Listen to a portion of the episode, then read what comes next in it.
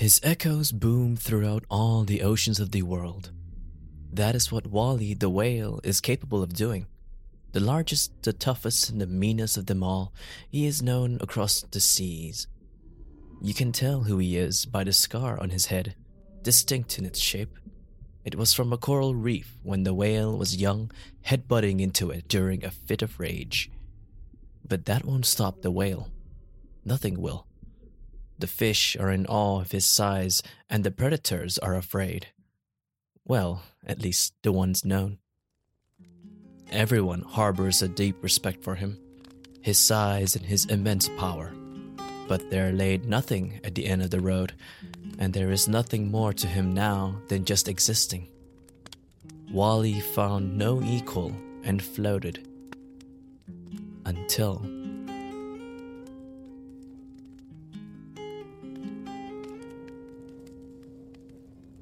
Episode 15 Wally and the Deep. Welcome to the Tempered Fables. My name is N.T. Clover. Come, sit by the fire. Let me tell you a story.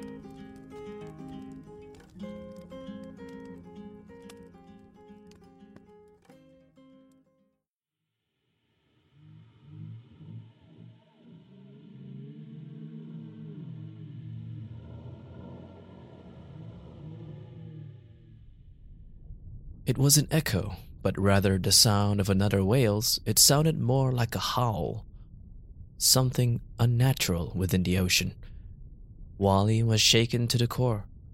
There were two things that surprised him and the other sea life. One, the size of the howl. You could tell from the volume. It was just as equal as Wally, or even more. And two, where it came from. In this corner of the ocean, the fish told tales of monsters and folk tales. Schools of children would hide behind their reefs hearing those tales, and there were rumors of predators becoming prey if they get too close. There is a large wall of coral reef that prevents anyone from crossing. It wasn't natural, but piled up to the surface, as if to protect them from something. But is it made to protect them?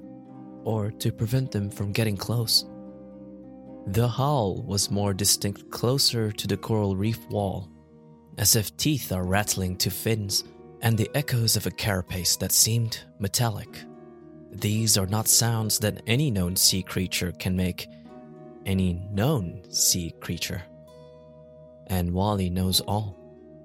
Wally knows of the sea creatures around the world, but wonders how do we know what we cannot see? And how will we protect ourselves from something so unknown? This is how he justified himself as he approached the large wall. For the people, in reality, it is fear that spoke inside of him, and it is fear that made the thoughts in his mind. And it is fear that pierced his ego, for there can never be anything greater and more powerful than Wally. There were warnings from other fish, the other whales, the other predators. It didn't matter if it was the eldest of whales or the most beautiful. All of their cries met deaf ears. Wally only heard one thing. It kept repeating at strange intervals and became stronger as Wally swam right to the wall. Behind him, the sharks, the orcas, the feared creatures cowered behind debris. The corals were shaking like an earthquake to a towering building. As it rattled, pieces of coral fell off into the deep dark. You could smell the fear in the water. Wally's was contained. He needed to look big and strong in front of the others. He was the toughest of them all, after all. Nothing can stop him. To prove that, he needs to confront the source of that noise A gaping hole was left in the wall where Wally charged through. Bits of coral flew everywhere, and the other sea creatures panicked. None of them followed him. They weren't as strong or brave. But Wally was fine. He relied on his size to intimidate anything, anyways. but there was nothing to face, as it was dark. Strange.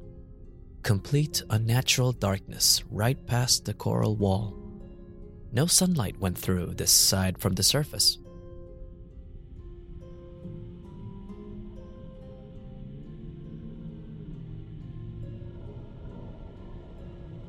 It came from below. Wally, representing the seas, ventured deeper, supposedly unafraid, though that feeling disappeared when he noticed weird, unnatural movements in the distance. They were all around him. It didn't look like a fish or a shark or a whale, but he couldn't tell what they were, those moving shadows. Deeper, deeper, deeper. This was a large hole in the sea. Wally went further in. But there was something at the end of the line, and Wally was staring right at it. The abyss looked back. In the dark, the twitch of bright red eyes looked towards the small visitor. It scuttled left, right, and across, revealing the outline of a large, grotesque mouth in the center. The source of the howl, the dark god. The red eyes multiplied, and the mouth gaped open to reveal thousands of ravaging teeth. The mouth was already greater in size than Wally himself. The movements around him pitch black tentacles whipping back and forth in the ocean. Hundreds of them, and they surrounded him. The dark god spoke. Welcome, little one. Welcome to my feast. The howl, the image, the horror made him afraid. Wally was no longer the strongest of his people. He is now the most afraid. He has seen the deep dark. Wally started to turn around. Where are you going, little one? The feast is starting. The poor little whale swam to the wall in the distance. In the rush, he noticed why no sunlight came through the surface. There were millions of sea creatures, as black as night, circling at the top of the water. They resembled eels, but not the likes of anything we have seen. Their eyes were glowing, and they had teeth that resembled those of the deep dark below. They could rip through anything alive past the wall. The wall. It made sense. This thing was an enemy of nature. That's why the wall was built. And Wally tore it open. As he reached the hole, the corals became an obstacle. Pieces stuck out to block his way, delaying his escape. It was more than enough for a tentacle to grip him by the tail. Feast. The frenzy had started, and the dark swam towards him. The spawn ripped at his flesh, pulling him by the bones, cutting through his fat. Poor, poor Wally. As the wail echoed in pain, he numbed. For all he saw was fear from both sides of the world. The fish were running, the predators gone, and only panic and survival was left. They had unleashed evil due to fear, curiosity, and ego. His echoing pain boomed throughout all the oceans of the world. Wally the whale served as a warning, a warning of evil. The walls were there for a reason. The walls were there to protect and to prevent. They exist. The deep dark will consume you if you face it unprepared.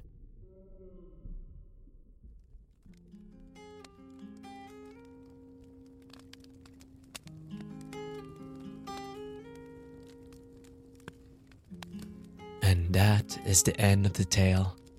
Until next time, friend, I'll be waiting by the fire.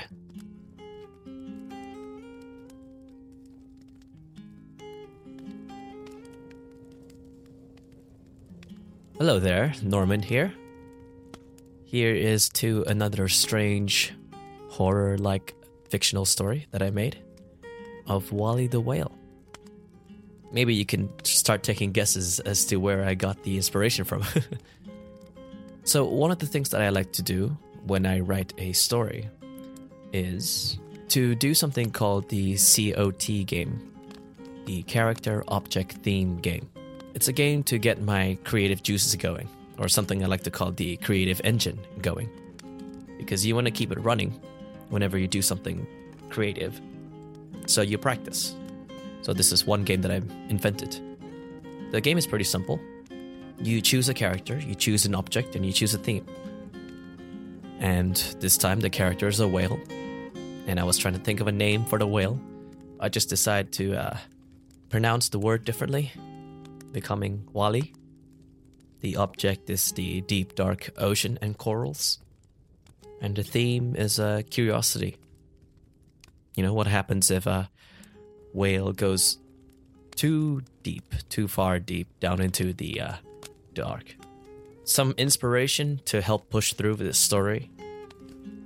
I recently gained this uh, this book called the Explorer's Sketchbooks. I think that's the actual proper name. It's a collection of different sketchbooks and journals from explorers of different times. And it's really fascinating. I love these kinds of things. One of them was journals by an explorer named William Beebe, who has ventured into the deep dark using a some sort of submarine and had an artist draw sketches of the creatures that he has d- described throughout his adventures in the deep dark. So I've seen those sketches, and yeah, that was the imagery behind the creatures. Another thing is uh, the concept of Cthulhu. So some Lovecraft influence in there. And the uh, character Omnicron from the 1986 Transformers cartoon movie, where it'll consume anything and everything.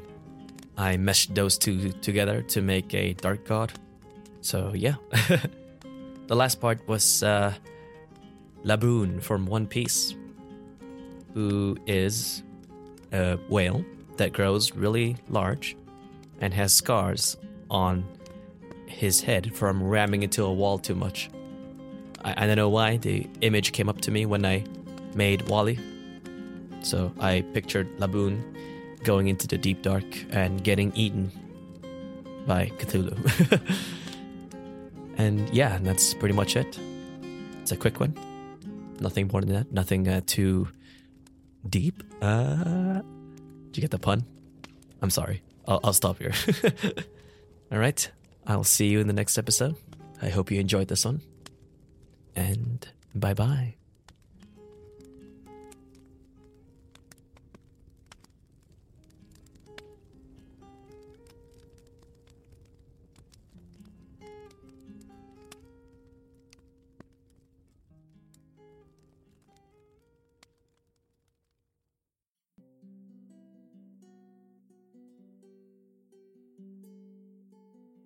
If you'd like to keep up to date on the latest information, do check out temperedfables.com.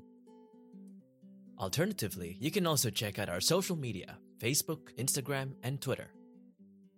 Episodes are released every Monday and Friday. This podcast is hosted, created, and narrated by Norman T. Chella. During the day, he's a freelance writer and speaker. And during the night, he makes stories. He also does voice acting for commercials, audiobooks, and other real world things. For more information, do check out normanchella.com. Sound effects are obtained from zapsplat.com. Hey there, just letting you know that some songs are used under the Creative Commons license and are obtained from Kevin MacLeod of Incompetech.com. Anguish. And that's it. Check it out at Incompetech.com. Thanks, Kevin.